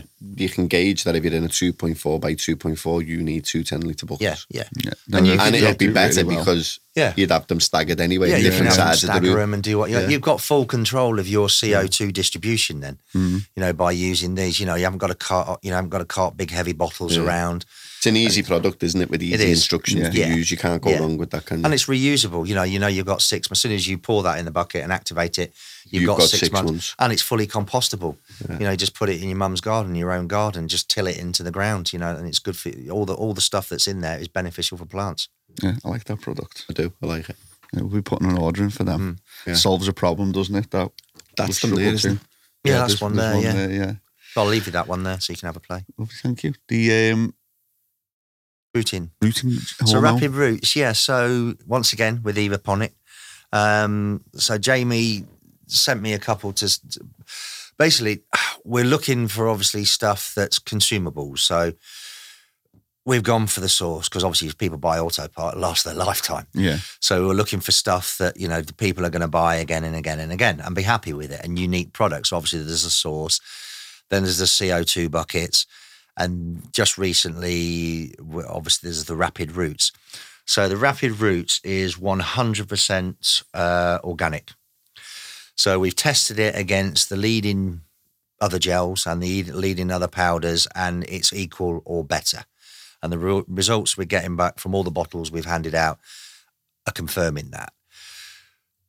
Where we're going to start making a difference is because certain brands are now being limited to you know distribution and size of bottles Mhm. because it the synthetic Yeah, because it's a hormone, isn't it? yeah the synthetic whereas everything that's in the rapid roots rooting gel it's all derived from seaweed so it's the bladderwrack seaweed i think or something like that No, I didn't like know there was Yeah, that so- many different Oh, there's- seaweeds, you know. it sounds like There's Someone tells me a different one Yes. every time, and I go, "But seaweeds, is there?" Yeah, So there's hundreds of different types of seaweed all around the world in different types of seas. So this is a specific type of seaweed that is harvested at a specific time of the year. And I think if I think I'm correct in saying that it's harvested when the sea and it, it grows on, on on the seashore, you know, just within the sea, but just on the seashore. So you can imagine the type of aggression of the waves that are on there. So this is a very strong plant that has to, you know, produce to survive. Yeah, yeah, yeah. So they harvest this seaweed and then obviously extract whatever they want out of it and then bottle it and put it in the Rapid Roots bottle. Um, there's nothing added to it. It's just literally what comes out the seaweed. And obviously they've they've designed it and composed it so you know it'll last. And we put it in a nice, cute little dispenser. So with lots of other gels, and I see it time and time again, people will take a cutting and they will put that cutting straight Yeah. into that, and they contaminated it Yeah. straight away. Whereas this has got a dispenser, so you so that you do it. We do it in um, 200, uh, sorry, a 50 mil dispenser and a 200 mil dispenser. Whereas the other um, leading um uh, rooting gel, I think they're restricted to a 50 mil Yeah, now. just a 50 mil um, because of you know the, the the the issues with the product that, or the contents that's in it. I mean, it's a very good gel and it has been for years. But we want to capitalize on the restrictions that they have. So by having an organic rooting gel that people are saying, you know, we say, oh, it's as good as you know the the, the other leading powders, the other, other leading gels. Have a go. So they are having a go and they are coming back and going, you're right. So that's good enough for me. So the idea is for us is to start positioning, you know, the, another consumable, the 50 mil and the 200 mil rapid roots into the UK, into Europe, and obviously into all the commercial facilities that are not allowed to use synthetic rooting gels in Yeah. their facilities in Canada and also in um, in America. So we should, you know, in due course, we've done the trials over the last six months, and it's still being trialed at the moment. Everything's positive. We had no bad press at all. Um, and yeah, and I think it will become within the next sort of two, three years one of the leading organic gels. And also, it's very um, user friendly because you just have a dispenser and you just press it, a one mil comes out, so you can just dispense into a little cup or a little, you know, Yeah, little yeah, yeah. measuring cup, you know, four or five, six, seven mil, and you put that to one side. As long as you keep it in a cool place, not in direct sun, it's going to last a couple of years. Yeah. So, you know, whereas you know people inadvertently put a cutting straight into, And it's finished. you know, into a synthetic gel, and then you know it contaminates it. It's not that I like the sound of the 250s because we get people in the shop all the time who buy three and four bottles Yeah. at a go. Yeah. And it's like, Yeah, yeah, yeah. So you know, and and other other rooting company, the gel companies, they're restricted at fifty ml bottle, and that's Yeah. it. Whereas we could do IBCs if we wanted to, you know. So Yeah. we've got the fifty and the two hundred. So it just makes it easier, and it's just easy for people. It's nice and clean. Yeah. And then also, you know, once you've if you've got a little bit of excess in the cup, then you can just put that in your tank. You know, you can Yeah. just mix Yeah, that in yeah, your tank. You don't have to throw it away. You just mix it in your tank. What other people would generally do is they would put their, you know, dispense it from, you know, another leading brand, pour it in the cup, put the cup, in, and then pour it back in, and you Yeah. contaminated it again. So it doesn't allow people to contaminate what's in that canister because there's no access in that canister because it's just dispensed by a presser. Yeah. apparently them other ones are bad though, aren't they, as well, for you if you get them on your skin and that. Apparently there's some of them are If bad. you- Well, that's why the, that's why them in there's your eye- restrictions in the EU and the restrictions around the world because of you know because of the the, the synthetics that are in Yeah. them. Whereas, the, like I said, this is 100% organic, so we've got no restrictions whatsoever. Mm. You know, there's always been issues. Can organics, organic rooting gels, be equivalent to synthetic rooting gels? And up until now, the answer was no. But now we've prov- proven a point that they can. nice. Like And that. obviously available from Autopot. We'll be taking yeah, pictures What's as the the well. sort of Iconic as well. retail prices on them? Um, I think the them out retail price on the two fifty. Oh, sorry, on the um, I think the retail price on the fifty mil, I think, is twelve quid. Uh, I think the buy. Oh no, you, you know the buy price. I'll tell you that off off camera, off camera and off air. Um, and I th- I think I can't remember how much the two hundred mil is, but it, there's good value for Yeah. everybody. You know, there's really. I can't remember. I mean, we can. Nick can let you know anyway what the prices are. Spot on. I'll be putting all pictures up of these products as well on the podcast at NPK uh, podcast, so you can check all them out as well. Right, we um, we're not going to spend forever because I just wanted to pick your brains on these uh, these little few subjects to, to wrap up the podcast with. Um, I just wanted to say this is our first opportunity as well to say that it's uh, about Nutriculture and what's happened there. Very sad uh, a representation of what's happening in, around the world and in, in all industries and obviously specifically this industry. Um, so very sad to see that go and a, a, a, pa- a granddad company, if if that makes sense. Yeah, I mean, I think that you know they were going. What's it? Forty six years, I think they were going. That how long they've been going. I know they all wanted the very first, weren't Yeah, they? well, they were. I mean, John formed Wow. it and Mary formed it. Forty, I think it's 43, 46 years ago. Didn't Um, he used to work out of his house? I think so. At I mean, we all did. I did. yeah. You know, it's the same with me. I used to s- worked out of my house when I first started. I think with Nutriculture, I mean, oh, from my point of view, I got stung by a little bit of money. They owe me some money, so it's it's a little double edged sword for me. But yes, it is sad, and I, I can imagine Gro- John's um, turning over in his grave. But um, I think the company was wasn't very well run in the mid 2000s by one particular person, and I won't name his name. He probably knows who he is anyway. And then it was passed on to Paul and his team to try and sort it all out. And it was very difficult because I think obviously Nutriculture lost brands. Um, they lost a little bit of confidence, I think, in the market within the UK, maybe not locally Yeah. within within the Liverpool uh, um, and Lancashire area. Um, and obviously, you know, you had people who were horrified with what Hydro Garden did in the past, and then and then I think it sort of escalated a little bit to Nutriculture, and I just don't think they moved with the times fast enough. I mean, they brought product design. I don't think was their strong point, and you know they did well in little areas, but they just didn't manage to capitalize on it. And unfortunately, you know, if you're if you're turning over 17, 18 million, you know, in 2019 and making a net loss of 400,000, you're on a slippery slope. And I just think in the mid 2000s, from 2010 to 2018, it was badly run. And there's one particular person, in my point of view, who's responsible for that.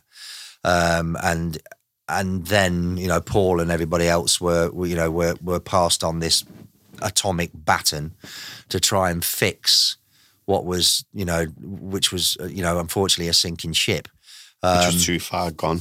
too far gone. Um, yeah, I, I do feel sad, but obviously I feel a little bit annoyed that they knocked me for you know quite a bit of cash, um, and it is what it is. Um, but yeah, that's the way it is. It just makes you a little bit more hesitant on giving anyone credit moving forward Yeah.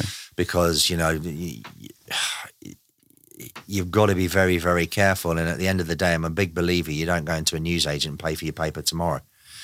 So I'm I've always been quite restrictive on credit because one because I've got Autopot and it's unique. Someone can't just go and buy it from someone else Yeah. down the road. They have to come and buy it from us or a distributor.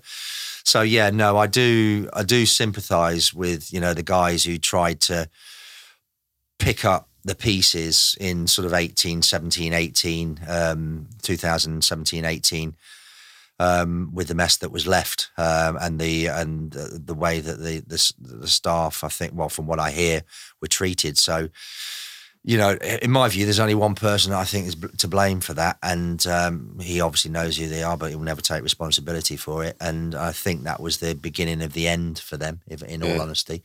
Um, yeah, and it is quite sad because I think they borrowed a lot. They hemorrhaged a lot of you know assets against keeping Nutriculture, and I think you know from what I'm hearing, a lot of it's gone. Yeah. You know, completely gone by the wayside now, which Yeah. is sad. Yeah. Yeah, and there's obviously people swimming around now, like vultures, you know, wanting to pick the bones of Yeah. the carcass. And there always is. That's business for you. Yeah. You know, see if there's anything beneficial. But you know, it's not just Nutri. It's not just Nutriculture. There's a lot of other companies struggling out there. You know, I think everyone, are- ah. when you were saying about like crediting that, I think everyone sort of realised that avenue about crediting pro forma's become a big thing now, hasn't it? Where mm-hmm. it weren't, it was always Yeah, credit off the suppliers and stuff, Yeah. wasn't it? And Kept things. there was a bit of grace along. where I think a lot of people now is, Panicked. is mm. just everyone's pro forma, and I can understand it yeah. because it it's your safety net, not no one else's. Mm, it's your for safety sure. net. No, if your business goes under, Yeah. you know, well, let's put it this way: I can't, I won't, I'm sure no one will see in this industry everyone clubbing together to give a load of money to help Nutriculture. That's you know that's not going to happen. I mean, the sad thing that did make me a little bit sad is that certain stores that were holding back on paying Nutriculture were quite happy once it happened because then they thought they didn't have to pay the money. And You're the- always going to have to pay that bill. But back. of course you got. They're going to bring in the loss adjusters, you know, the administrators. Someone's going to buy that debt and chase you down. But it just made me a little bit sad that people thought they got away with not having to. Uh, that and- debt will end up more than what it originally was by the time mm. someone buys that debt and Yeah. everything else goes on top of it. Their fees go on top. So yeah. Yeah. they might get away with it for six months to a year, but it will come knocking at the Yeah, door. yeah, yeah. Of course the, the million- Yeah. Well, they want to collect all the debts. You know, the, the, the, the, you know, the, the, the aim of the administrator is to, you know, because obviously Nutriculture owe a lot of money to a lot of entities. Um, and the the aim of the lot the administrator is to bring in or liquidate those assets and get all the money that's owed to Nutriculture back into the pot, So then it can pay its bills, and you know the first one will be HMRC, the VAT man, all those types of people, and then everyone You're else. not holding your breath, and you're everyone last else- in the I- I chain by the sounds mine. of it. No, no, I won't get mine. Um, but you live and learn, you know, at the end of the day. You know, it's not many times I've been knocked in the industry and, and it's not a nice feeling. Um, I- thing was, I knew it was coming and I should have, you know, hindsight, I should have just put them on pro forma. But, you know, you live and learn. It's not going to kill me. One other thing I want to touch on because I don't really want to go over it in future podcasts. Uh, I just wanted to, and I'd love your, I know I'll get your genuine and honest opinion. Hmm. Uh, Grow Well and One Stop being bought by Mm. Eden read, uh, Horticulture or, or Alex.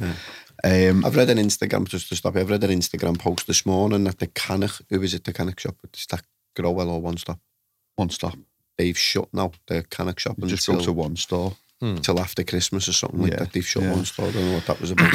my opinion is, uh, although years ago we disagreed on the way Grow Well and shops like One Stop, they were just like, they just went, for me, they weren't like real, the, the best advice shops. It was like, come in, get saved, get out. It was like turnover, like a supermarket.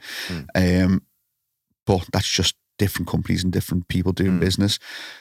I f- I haven't spoke to a lot of people, but I feel like there'll be a lot of people saying about the owners of One Stop, oh, I can't believe they sold to Alex or Ian, same for Grower, how have they sold out? The end of the day, we're moving from a cottage industry to um, to something that's become more like traditional industries, and that's the way business gets done. If One Stop didn't sell, I'm not mm. saying that they would. They could they have, have they- gone? would they have gone? If they mm. had, if they were on that in that sort of level, mm. then and they had have gone, who would have paid for those persons' jobs? They're, they're paying the salaries, paying putting the food on the table, doing everything that a job gives them. Um, they've all those people have still got jobs. Do you know what I mean? There's still it's still functioning. So I don't see I don't see it being a massive. There's, there, there is problems, but if you if I just don't think you can slate the owners of Grow Well or the owners of One Stop for having to make the decisions that they don't. oh, They obviously have. If in a perfect world, they wouldn't have sold. no one wants to sell You mean 50, you don't want to sell whatever the business off? No one wants to sell any of the business. Yeah, But if you do do it, it's for a certain reason, yeah. isn't and I just don't think you should give people a load of shit over it. Um, and and then you want to give an Alex or or Eden a load of shit over it. Um, he's a switched on lad. I, I, like I don't agree with it personally because I think it's wholesalers can now sell them direct to end users, which is a debate by itself. Um, but at the end of the day, he's just looking at he's he's not here to make friends. He's just here as a businessman. And he's here to make money. And um, rather than like moaning or crying about what other people are doing, focus on what you're doing and and how you're going to move your company forward. You spend too much time crying about other people. You look back at your company, and next thing is you're looking like, oh shit, I need to look after my own shit. I need to get Alex on the phone. I need to tell him 50% of my business. Just thought what your take on it would be just to finish off the podcast. Uh, well, I remember hearing your podcast a couple of weeks back when you were going on about Alex, and I was like, mm, not quite. I don't quite agree with that. Yeah. I mean, Alex, I've spent a little bit of time over the last sort of year with Alex, just a little bit of meetings here and there. And he started young. You know, he started very young. He's, you know, obviously he's got um, financial support in the early days and probably mentoring from his father, who's, you know, a wealthy chap. Um, and I don't think Alex was very well welcomed in the industry when he first came in the industry because you know he was being competitive and that's what industry is all about. Um, if he hadn't gone into Grow Well, I think Grow Well wouldn't have existed anymore. Yeah. Um, Grow Well, even though Alex is you know helping support it, it's still struggling. yeah. It's still struggling a lot. Same with One Stop, as far as I understand. If Alex hadn't intervened, that wouldn't have been anymore. That would have gone bankrupt. Um, so, from Alex's point of view, he, he- you know, he's a businessman, and you know, he wasn't, in his view, he, you know, from my understanding, he wasn't very well treated, and still isn't. You know, still resented by a lot of people because generally people if people are successful or ruthless in business, they're not liked. You know, look at mm. Elon Musk, for example. Yeah. Most people don't like him. One, because he's a plonker, and two, because he's very wealthy. You know, and the same with Richard Branson. You know, you imagine where Richard Branson started in a telephone box. Now he's got, you know, people who think he's God and people who can't stand him. And that's always going to happen in an industry. Alex is just a good businessman. He's got the available funds to be able to do what he needs to, you know, to facilitate what he needs to do. But I think what you've also got to understand is that there's probably maybe 30, 40 stores in the UK that are now buying tents or fans or extracting machines or any other stuff direct from China. Yeah. So then the distributors aren't selling to those shops. So then they're losing money because they're taking money off the distributor's table, which is always going to happen because the shops want to make more of a margin themselves. So it's always going to, you know, no matter what industry you're in, there was always going to be that cutthroat, and it's become more cutthroat since the pandemic because mm-hmm. you've gone through the pandemic when everything fell off a cliff. And it has for everybody, you know, no matter, you know, maybe mills are doing we had this conversation about shops Yeah. becoming, what was it, shops becoming wholesalers. Yeah. Yeah, yeah, yeah. Well, they will Yeah. do. You know, there's certain like you know, like you said earlier, mills are doing okay. You know, that might only last for a period of time because of the market they're supplying into.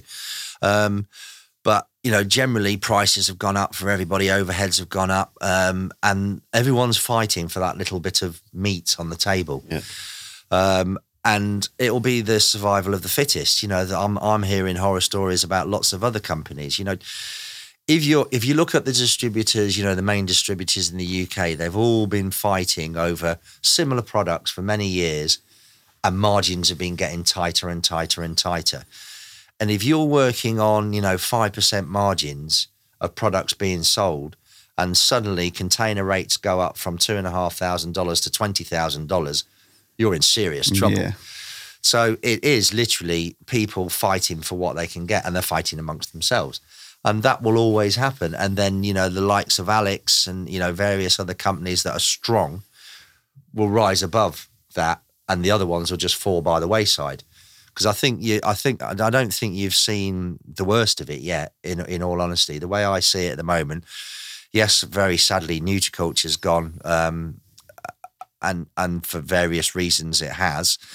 But I think you're going to see other distributors slowly disappear, you know, over the next couple of years. Uh, and people go, well, how did that happen? And it's because there's not much margin. There's everybody fighting. You know, there's there's shops obviously bringing their own products in. You've got the you know a certain country coming in here and taking over the industry. Um, so you know, there's lots of economic and financial reasons why things are happening. But from Alex, I mean, I quite like Alex, if in all honesty, and I know a lot of people don't. And the reason I like him because I've always got on with him from a point of view. I've been very honest with him, and he's been very honest with me. And you know, you know me for a long time. I don't suffer fools lightly. You know, I, I, I don't-. But I've been, you know, we've spoken honestly several times, and I'm happy with that. Um, and I know how he felt when he first came in, in the industry, and it didn't make him feel very accepted in the industry. And maybe you know it was because of what he was doing, and he rubbed people up the wrong way. But be careful the devil you know, because you know Alex is is a mover and shaker in the industry, and the, the sooner the people come to realise that, the better they'll be able to accept it and work with it. If shops are upset with Alex, then you if you don't want to you don't want to feed the devil or whatever in, in, in people's minds, you just don't buy from him. It's as simple as that. You know, if you don't want, you know, if you don't want to support Alex or you don't feel, you know, Alex is doing the right thing in the industry, Alex is doing what's right for him Yeah. and what's right for his staff and what's right for his business, you know, uh, model. And if he feels to buy Grow Well and own 90% of Grow Well, and I don't know what percentage you bought of, of One Stop, then that's free for Alex to do that, you know, and, and, you know, he's kept people in jobs. You know, if he hadn't done that with Grow Well, Grow Well would probably gone. Yeah. Yeah. And the same, exactly the same with, with One Stop. So he's strategically positioning himself in the industry and, and, and doing it the way he wants to. Are people going to start trying to um, blackball him or not supply to him? Maybe because they see him as a threat. Uh, and that's business for you. You know, I can't see Shell and uh, and Exxon or whoever they are, you know, BP being friends and Yeah, oh, yeah. oh, let's share oil rigs and distribute oil together. That doesn't happen. Yeah. So, you know, it's just that, you know, the industry's moving on. You've got all the issues with banking and, you know, and various other things that are going on in the industry. And that's just all thrown in the pot with, you know, everyone fighting for sales and, and you know, and, and things changing within the industry. So, yeah, I mean, you know, if, if people aren't happy, then you just don't buy from someone. You know, you Yeah. don't help facilitate or boost their profitability. But, you know, people will say one thing and they'll do another thing You know. I know. and that that's the problem with the industry. You know, years ago they tried to set up an association, and the problem is people can't even remember half the time they even went to the association. You know, so y- y- the the industry's got to be, try and become more businesslike, um, and more professional. Um, whether they want to facilitate or support, you know, people coming from overseas and doing what they're doing, that's entirely up to them. That will last so long because laws will change as they are changing in Germany and they will change in due course. They will change in this country as well. We'll probably be behind the curve because we're not part of the EU now. Yeah. And the UK thinks it's godly compared to everybody else in the world. I mean, they always have done, you know, the superior. Yeah. The UK government and the UK aristocracy, aristocracy, I can't even say it, aristocracy I've always thought that they're more superior than the rest of the world. And that's, you know, that's the mantle they've always carried on their shoulder. So I think, in regards to legalization over here, I think it'll probably the UK will probably be the last. But it's not. It's not about oh, this is going to kill you. This is about how much money can we make from it now. Yeah. Yeah. and that's what it's That's about. always So I- what it's about, though, isn't it? I think what you'll see is what you're what you're what you're seeing in Canada at the moment and America is well, particularly Canada use that as the benchmark. Canada, we first first did our, our set up our first commercial facility in Nova Scotia at a place called um, Organigram, and that was I think 2012 2013 as Canada was starting to put its name on the map and there were caregivers there. And then in 2017, 2018, then they legalized it. And there was a boom beyond belief for everything growing. Um, and now that has just been blown out. The distribute the, the, the manufacturers or the LPs or the, the the big commercial facilities have managed to get their product better than it was. It's now really cheap in the dispensaries. People can't be bothered to grow, and it's cheaper to go into the dispensary. When people were asking me six, seven, eight years ago, I was um, uh, regarding what do you think of it becoming legal here in the UK? I'd be careful what you wish for. Then in 2017, 18, 19, when we were doing very well and so was everybody else, oh, great. But now you realize the consequences of everybody coming in, all the suits coming in, smashing the price out of it, not doing very well with quality initially, but then getting a, a handle of it, then putting it into dispensaries and the price just coming down and, and just not being worth anything anymore. You can, you know, pick, it's just as cheap as paper. Exactly the same will happen in the UK here. You, I, I, and Germany and everything. You'll have a big influx. You're always going to have people who want to grow their own because they don't want to buy from Big Brother, which I understand. You're always going to have people who want to grow their own so they know what's in it. in it, What it's been what, what's yeah, been yeah, used yeah. to grow it, which is fine. And I would always push people. You know, the problem is you've got electricity prices now, and you've got all the other issues that are going on. So, is it cost effective for someone to grow, or do you want to pop down to the the local dispensary and buy it down there? So I think what you'll see as Germany comes on board, once Germany comes on board, obviously that's one of the biggest powerhouses in Europe. Malta's already already done it. Um, you'll see a huge influx of people growing in Germany. Then the big boys will come in, and then they'll take over and the dispensaries, and, and then the, the, the purchases of homegrown equipment will start to diminish again. And I think you'll see that country on country, and then it will happen here in the UK.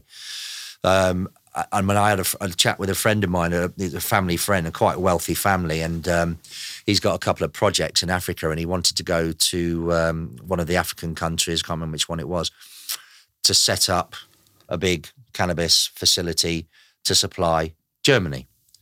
Well, Germany have already stated in their white paper that once they're up and running, they will not accept any imports from any other country. Yeah.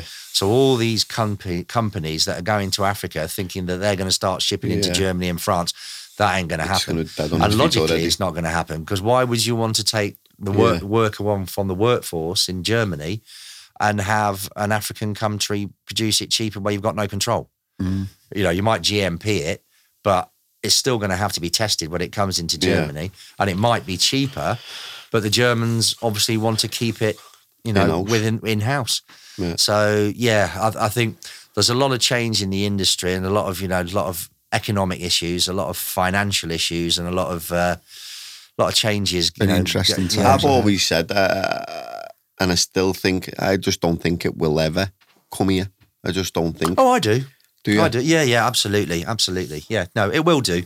It'll just be if you think about it logically, right?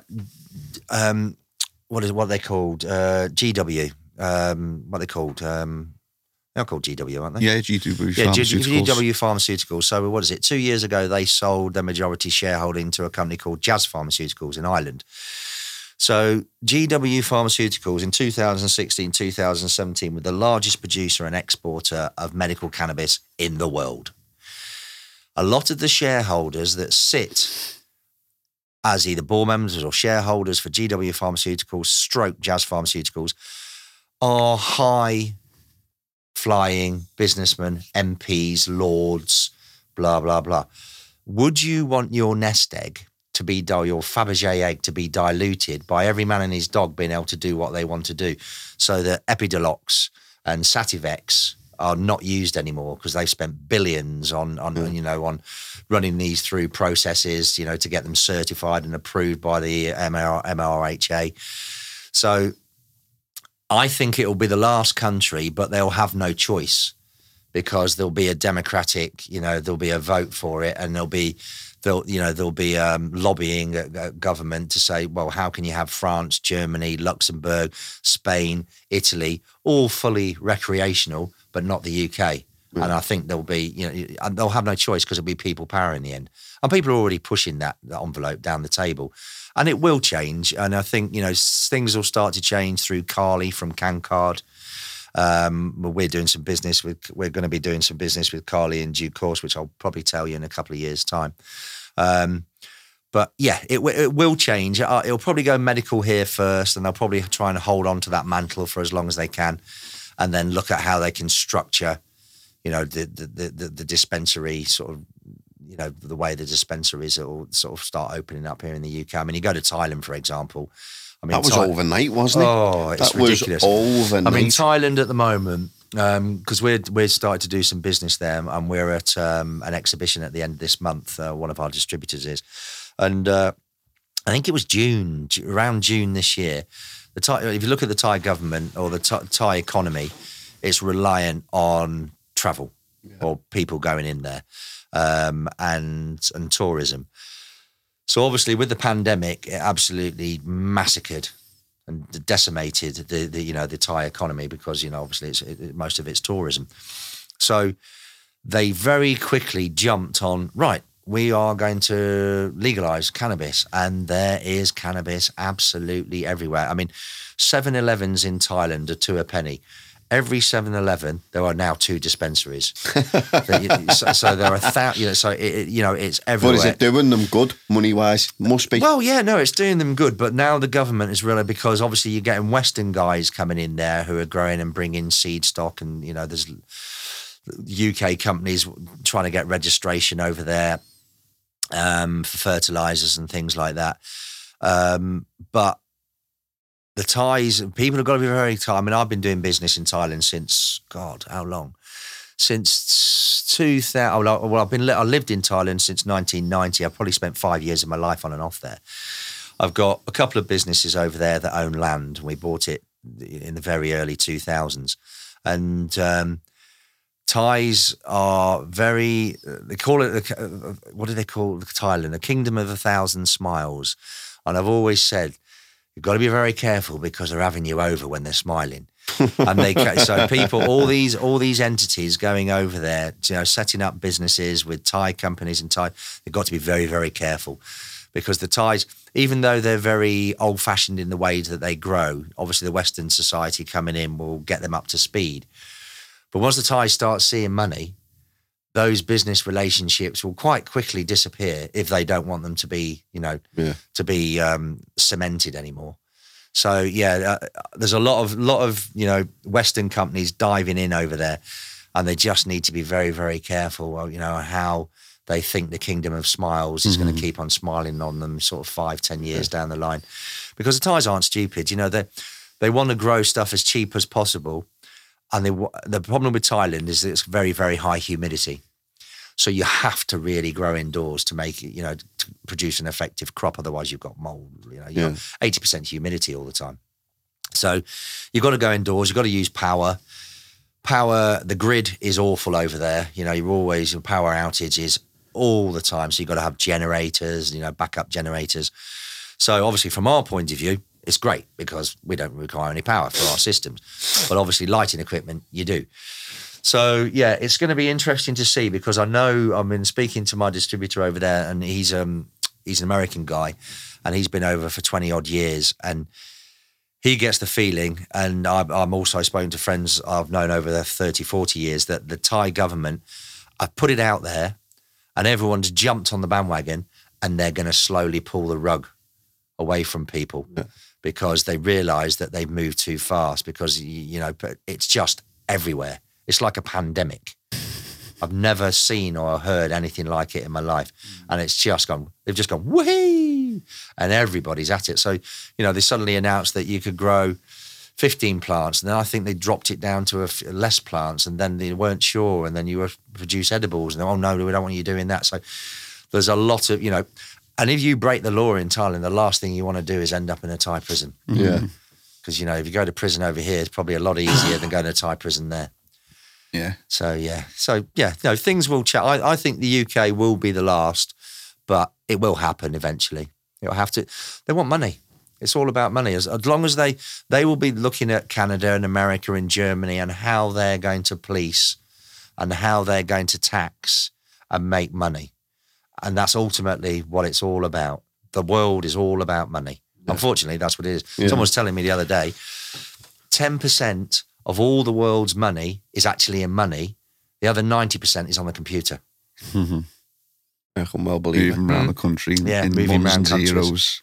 Which is a little bit of advice by XRP now Okay. we like that, because it's going to take over Swift. Where are you buying that from now, though? Because we we tried to buy it. Where was it from? You can buy it from uh, Binance. crypto.com. They've got it, but move it all out, get it all out there, put it on a ledger hard drive, and then once you bought it, leave it there, put it put it somewhere safe. Which have you got? I'm not telling. Jason, we're going to have to get you back, mate, yeah, no worries. um, because I, I feel like we only dipped in, in and out of some subjects Mm. as well. So, um, but we've got you over the course of the year, we've got you Mm. up another three or four times, depending on your availability and your calendar. Yeah. And we'll dip in and out of loads more subjects Yeah, yeah, because yeah, you're one of the most interesting people to talk yeah. about, Yeah, yeah, yeah. even no, outside of all the products and amazing things. Yeah, you yeah, yeah. We'll be launching those in the new year. Um, we've got a new Dave starting, who I can't say who it is, in January. Might turn a few heads. Um, so we've got a new Dave starting in the new year. New Dave. He'll be um, in charge of the UK guys, in charge of the garden centre market. You know the um, you know the building up relationships with stores. A lot of people know him already, and Who I'm does he work for bolstering- can't tell you. He's not slick. Can't, yeah, no, we won't. The people, I think, word will Do start. we know him? Yeah, yeah, yeah, yeah, yeah, yeah. I think everybody to him. You can't. You shouldn't Yeah, have I said know. that. So, uh, no, tune so in, we got- tune in next week. So we've waited. You know, Dave left um, sadly in the- what was it, the end of April, and uh, bit of a shock. But no, I'm happy for him. We still got on great, and um, so it's taken a little while to try and find the right person to fill Dave's shoes because he was he was a great asset to the company, and uh, yeah, no, I think we found someone who can. Go to the garden centres, mail order companies, hydroponic stores, and, and just have a good relationship with everybody. So yeah, yeah, Nice. looking for it. We'll So- let you know in January when yeah, we yeah. find Well, you'll out. probably find out before because he's coming for the Christmas party, I think, on the 9th of December. So I can imagine when Jono and Doz are seeing, they won't be able to keep themselves quiet. So you'll probably find out on the 10th. We'll let you all know first.